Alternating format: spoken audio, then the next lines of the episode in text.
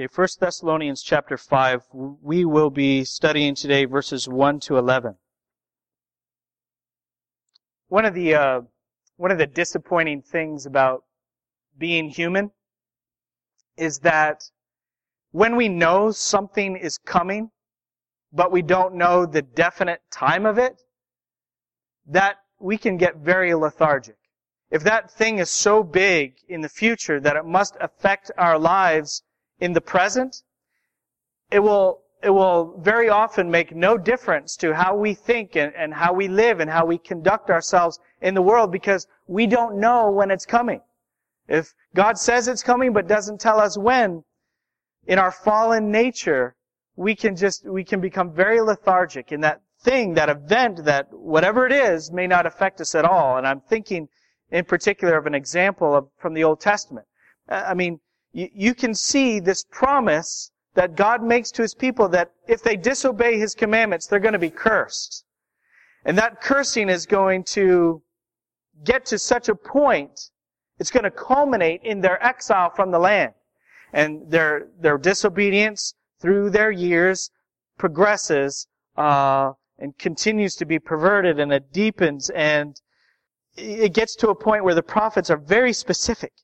And, and they say this day of God's judgment is coming. They even pinpoint the people. They say that these enemies from the north, Babylon, the Chaldeans, they're going to come in. They're going to take Jerusalem. They're going to destroy the city. They're going to raze the temple to the ground and they're going to exile you to their land. And they're going to be people who die from pestilence or famine or sword. And only a few will remain alive. There's an event coming. God doesn't pinpoint exactly when. And what did the people do? Well, there's nothing we can do about it. We might as well eat and drink for tomorrow we die. Let's just live it up now while we have a chance. They were very lethargic about this coming thing, this coming promise.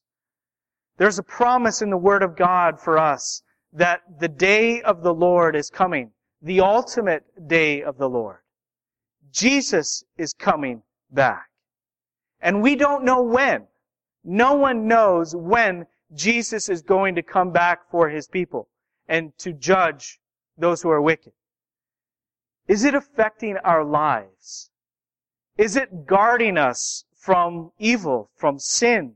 And is it guiding our desires and our decisions, our choices, and our goals that Jesus is coming back? Or are we getting lethargic?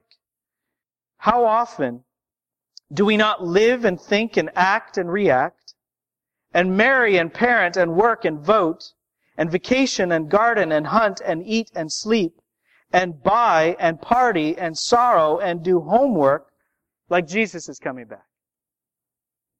And I'm just putting that out there, that, that list of various things from all areas of life to show that the return of Jesus Christ should affect every single area of our lives. Is it?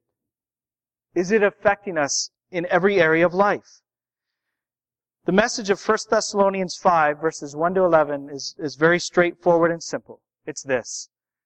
Jesus is returning on the day of the Lord. We must live and hope accordingly. And third, we must encourage others to do the same. Jesus is returning on the day of the Lord. Let's live and let's hope accordingly. Let's encourage others to do the same. I think the hope that we, we have in the return of Jesus can so easily be overwhelmed by the speculationism of date setting false prophets. I think that the hope we have in Jesus can be overwhelmed by left behind like sensationalism, where we don't focus on the fact, the simplicity of the truth that Jesus is coming to judge his enemies and deliver his people, but we get caught up in the extravaganza, the spectacle, the things that make for good Hollywood and the things that make for good novels. The sensational things. Anyone who predicts the date of the coming of Jesus who is not God is a false prophet. Jesus said very clearly, it is not for you to know the times or seasons that the Father has fixed by his own authority.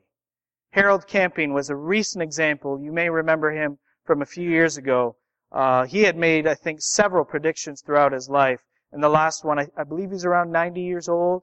And so many people were focused on Jesus coming again. And so many people swallowed it up. And many even sold all that they have in preparation for Jesus to return. And did he return at the time that a man had fixed? Of course he didn't. So all of these people who predict a fixed date for Jesus' return are nothing but false prophets. Speculationism. And it overwhelms very easily our hope. And uh, I'm not really planning on seeing the Left Behind movie. It's coming out, uh, this remake of it in October. And what it, I, I, I haven't even seen a preview for it, but most of what comes out of that whole genre of film and, and novel is just sensationalism that very easily overwhelms the, the hope of the people of God, our true hope. We're not caught up in Jesus coming. We get caught up in peripheral things. Let's read in 1 Thessalonians 5, verses 1 and 2. Now concerning the times and the seasons, brothers, you have no need to have anything written to you. For you yourselves are fully aware that the day of the Lord will come like a thief in the night. The Thessalonian people had a lot of questions for the apostle Paul about the coming of Jesus Christ back to the earth. And Paul really doesn't answer all of their questions. In fact, he saves a lot more information for Second Thessalonians. But here, this is simple, basic stuff. Jesus is coming when? On the day of the Lord. When is the day of the Lord? I don't know. Paul didn't know. Nobody knows when the day of the Lord is. Now, there, I just want to give you some larger, uh, larger biblical picture of the day of the Lord the Old Testament prophets would talk about the day of the Lord a lot. And sometimes they were talking about the ultimate day of the Lord that is still in the future. But very often they were predicting, they were prophesying these events that were soon to come. Like the invasion of Babylon and the destruction of Jerusalem and the judgment of God's people who were in rebellion and their exile out of the land, and they said, this is the day of the Lord that's coming. Of course, as I've been hinting at, there is an ultimate day of the Lord. The, the ultimate day of the Lord is when Jesus returns. And we have to understand something about it. We're not to have in mind this 24 hour period of time.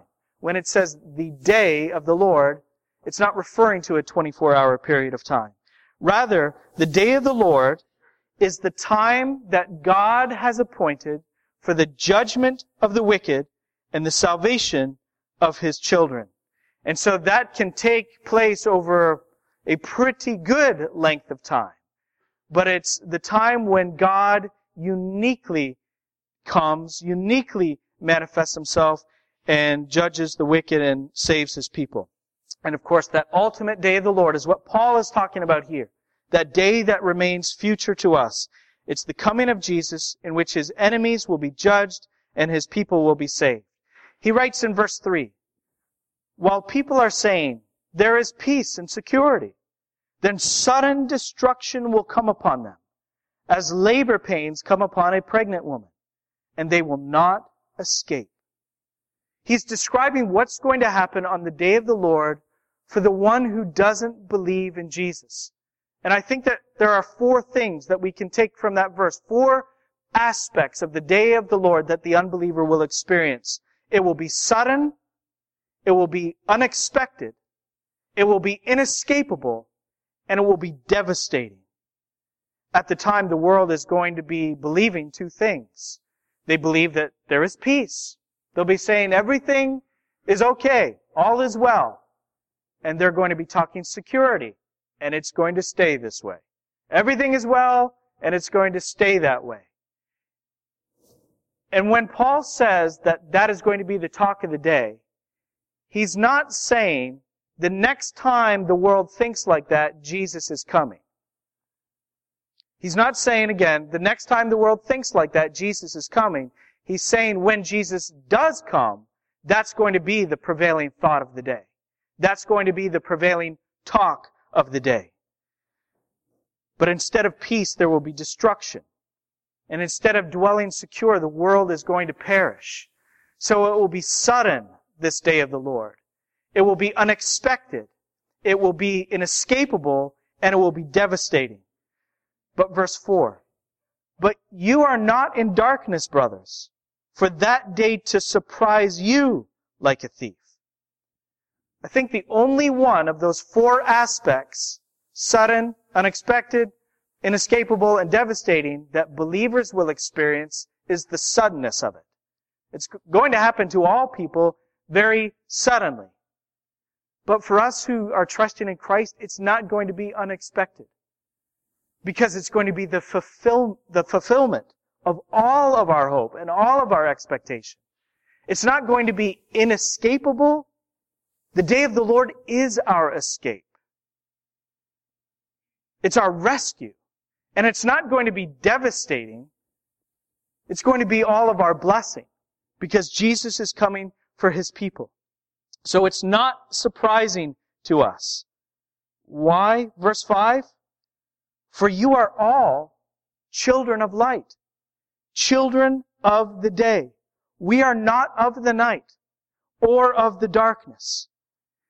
The day of the Lord is not going to surprise us. It's not going to take us off guard because of who we are. Because we are children of the day. We are children of the light. Let me use 1 Thessalonians and Paul's descriptions of the Thessalonian Christians to define who the children of light are. Who are the children of the day?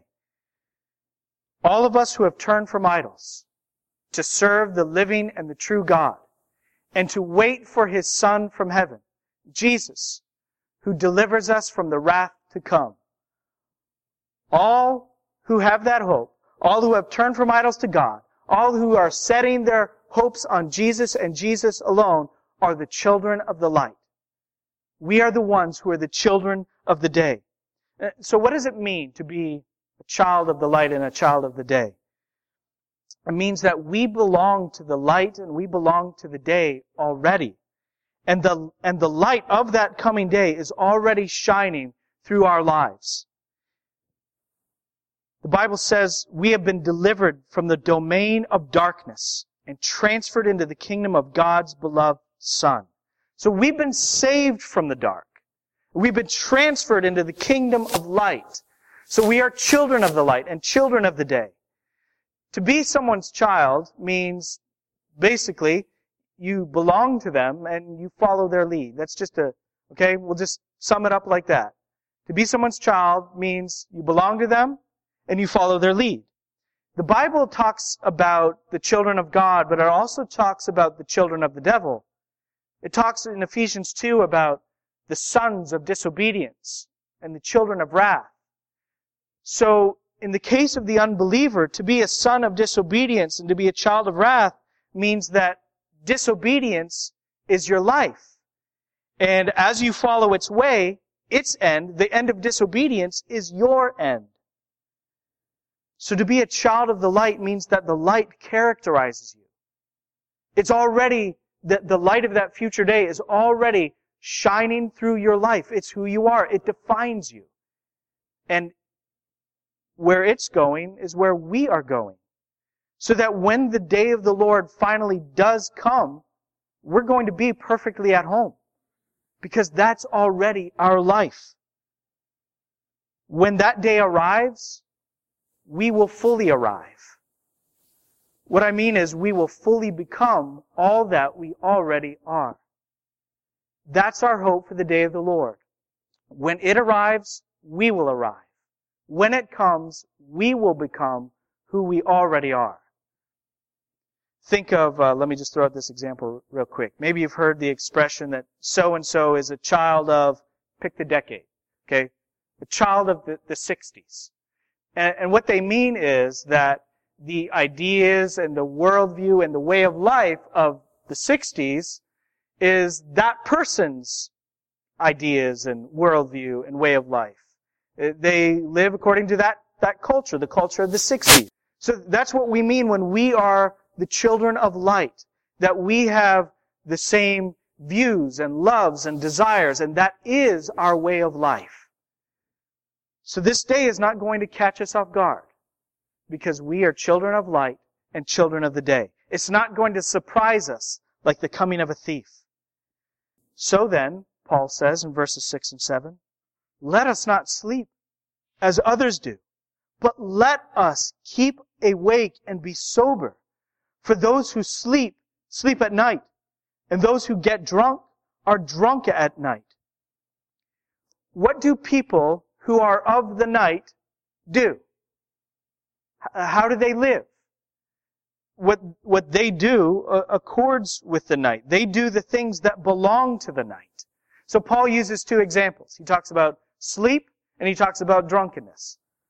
When we think of the nighttime, we think sleep. When we think of the night life, we think largely of, of drinking, right? What's Paul's point? His point is that we must live according to who we are. We don't belong to the darkness anymore. We don't belong to the light. I mean, to to the night. We belong to the light. We belong to the kingdom of the day. So we must live according to who we are. We must be morally awake. We must be sober. We must be alert. We must be morally guarded. We must be careful. We must be controlled. Not indifferent or careless, not unaware of the time. Paul writes in another place, and we're going to talk about this passage in a moment, that the appointed time has grown very short. And he says in another place that the end of the ages has come upon us. Are we aware of that? Are we living like we actually believe that? Are we living according to who we are? That we are the children of light? I, I think that a lot of uh, professing believers are like Think of someone who's at the beach, um, laid out on their, their floating air mattress. And you know, it's just slowly rocking them, the sun shining down, and this person falls asleep. They wake up three hours later, burned to a crisp, and the shoreline far, far away. And a lot of professing believers are like that. Asleep dead to what reality and just floating with the current and the tide of the world. That's not who we are. If we are children of the day, we must live like it. And so Paul says in verse 8, But since we belong to the day, let us be sober, having put on the breastplate of faith and love, and for a helmet, the hope of salvation. The day of the Lord should guard our lives from the world and from evil. And it should guide us through life. What controls your life? Do you guard your life and do you guard your heart from the encroachment of the world? Is the reality of Jesus returning to this earth as Savior and King and Judge the hope of your life? Does the return of Jesus control your life? Does the day of the Lord guard your thoughts and your dreams and your imaginations from evil? And does it guide your desires, your decisions, your goals, and your pursuits? Or is that domain of darkness that you have been saved out of casting shadows over your life? Even more importantly, are you allowing the shadows incursion? Are you protecting the shadows? Are you flirting with evil? Is there any hidden secret sin in your life which end is destruction? Are you indulging in secret sin? and brushing off the commandments of God like an unwanted pest. What in your life is out of step with the coming of Jesus? Are we children of the day? Let's live accordingly. Let's live like it. And if there is someone here who is hiding sin, indulging in secret sin, first of all, and most obviously, go to God and repent of that sin. But second, I would say such is the habitual nature of sin and the power of sin to obsess and to addict that we must confess to someone that we trust, a mature believer who is humble and gentle and wise, who can hold us to account, who won't spread your secret in other places, who won't use it against you, but who will genuinely pour themselves into your life to help you. Because Jesus is coming, and we will stand before him, and we will give an account. I want you to turn in your Bibles to 1 Corinthians chapter 7. 1 Corinthians 7, 29 to 31. Paul shows us in this passage how pervasive the control of the hope of the day of the Lord must be in our lives. In other words, the coming day of the Lord, that Jesus is coming, must control every aspect of our lives. And the way that Paul puts it in this passage, at first glance, is quite confusing. But it really is astonishing, even after you get through the explanation. It's astonishing what Paul says here. I'm going to start with the appointed time. The appointed time has grown very short. From now on, let those who have wives live as though they had none, and those who mourn as though they were not mourning, and those who rejoice as though they were not rejoicing, and those who buy as though they had no goods, and those who deal with the world as though they had no dealings with it. For the present form of this world is passing away. Now this is astonishing language, any way you look at it. But what this is, is rhetoric, which means, and, and this does not remove us from obedience, from any responsibility to obey, but rhetoric means that he's not speaking absolutely literally. So, I'm married. Paul is not saying you should live the rest of your life pretending that you don't actually have a wife. Like I would go into the house see Cherie standing there and be like, who'd you say you are again? And you know, of course, I'd be quite attracted to her. And I'm joking about this, Brienne. But I would see these four kids running around and, you know, I would say, you know, if it wasn't for these four running around, I'd probably ask you out. I'm just kidding. What is Paul saying? Hear the word of the Lord. He says, the day of the Lord is coming and the present form of this world is passing away. So everything that is of the present form of this world is temporary. So live accordingly. Your marriage to your spouse is not the be all and end all marriage for you. I know that's shocking, but hear, hear, hear it out. You rejoice in something, but that's not the be all and the end all joy. You are saving up your money for some kind of future purchase. But that acquisition is not the be all and the end all acquisition. Why? Because Jesus is coming. And so, bride of Christ, there is a greater marriage still to come. Are you living for it? You have joy, but there is a greater joy that is still to come. You acquire this and that. You make this purchase. But those who are heirs of God and joint heirs with Jesus, there is a greater acquisition still to come. So everything of this life that we acquire, even every relationship that we have, is not the be all and the end all and must not exercise ultimate control of your life. Because it's not your life. Jesus is your life. And our hope in Jesus then must control every aspect. we have to realize that our moments and our motions and our heartbeats and our breaths are all in countdown. You will come to the point that you only have one left and then none left. And when you lose all of that, all of those relationships and acquisitions, when you lose your heartbeat, when you lose your breath, when you lose all of that, will it be lost to you?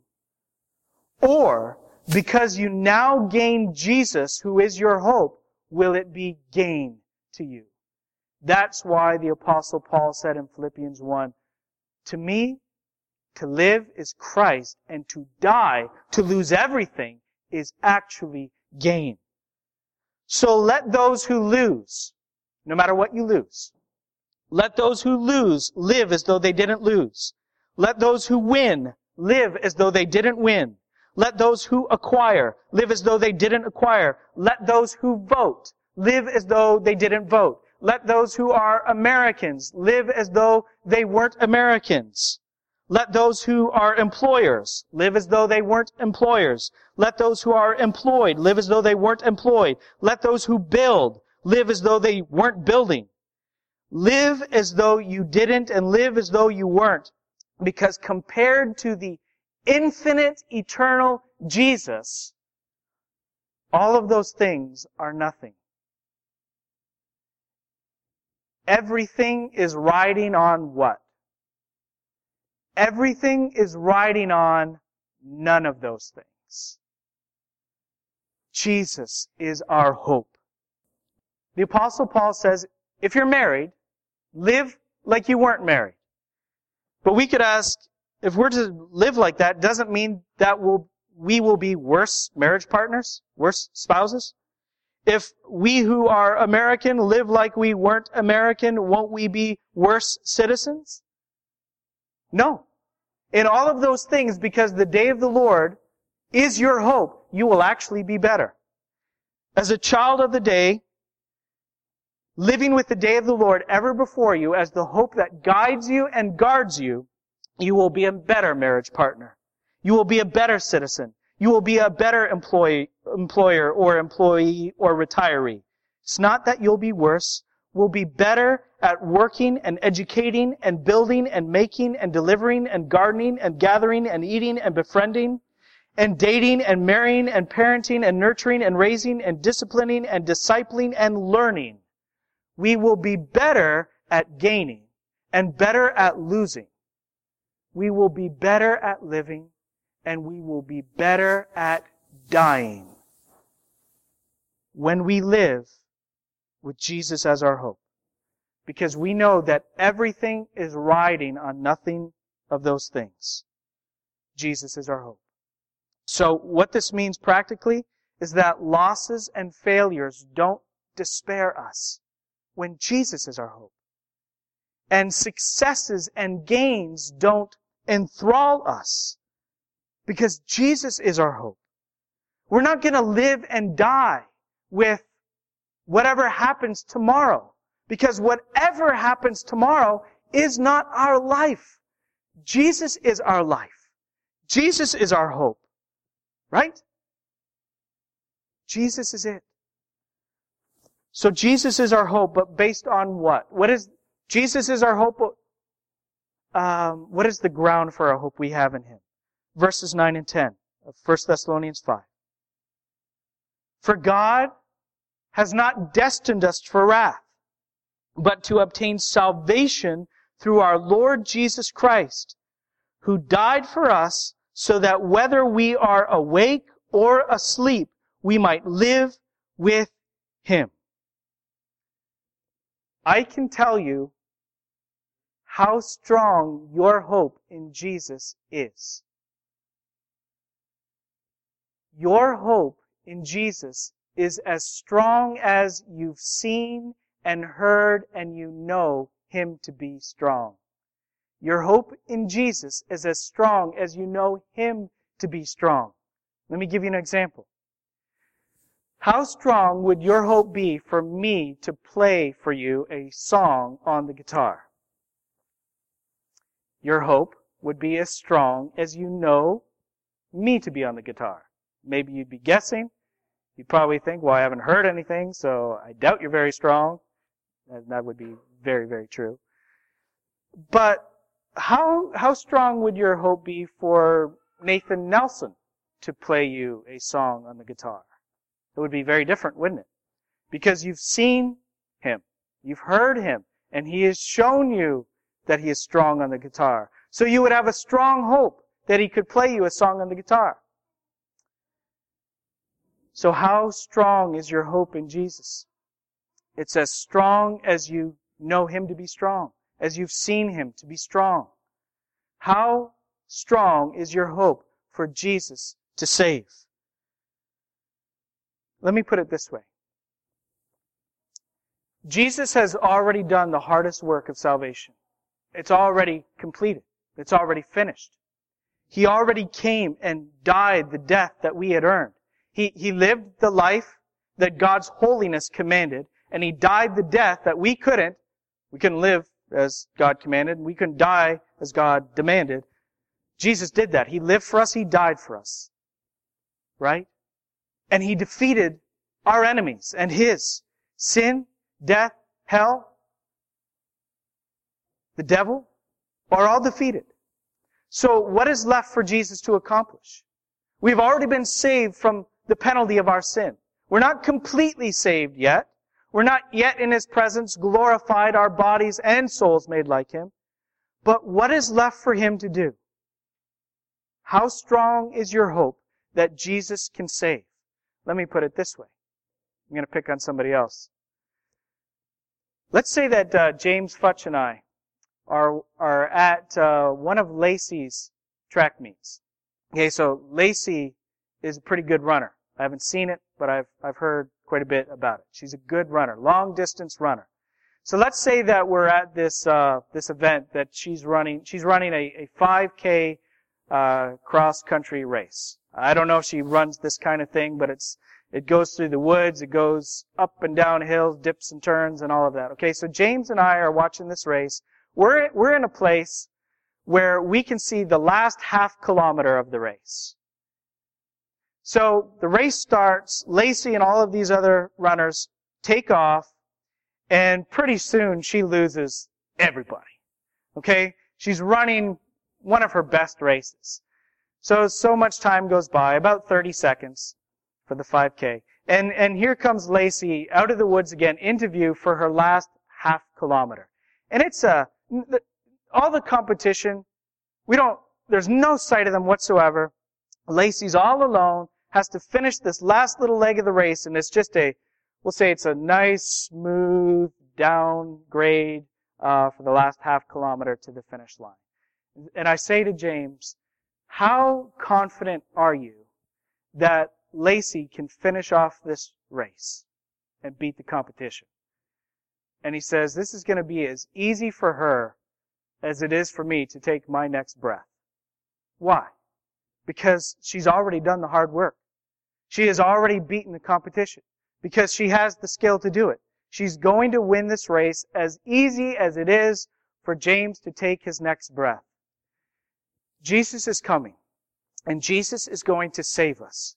And it's not going to be as easy as your next breath it's going to be as easy for Him to save you as His next breath. Because that's exactly what is promised for the people of God. In Second Thessalonians, the Bible says that there will be this ultimate figure of evil coming. He's called the lawless one. He is called the Antichrist. And for those believers who are alive and remain at that time, he is going to do some devastating things. There will be some horrible persecution in that day. But listen to the power of this one. The Bible says the coming of the lawless one is by the activity of Satan with all power and false signs and wonders and with all wicked deception. What an incredible, formidable foe. Not one of us could withstand such a person. But when Jesus comes, He will kill him with the breath of his mouth and by the appearing of his coming. He will show up and breathe. And the enemy will be conquered. Salvation, the last part, the last leg, is as good as done.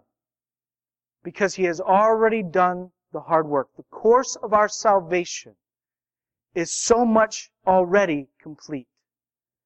So that the rest of it is not as easy as your next breath. The rest of it is as easy as his next breath. God has not destined us for wrath, but to obtain salvation through our Lord Jesus Christ, who died for us so that whether we are awake or asleep, we might live with him. Whether we are awake at that time, alive on the earth when he comes, or whether we die before, asleep, either way, because Jesus died for us, we will not die the second death. Because Christ has already borne our judgment.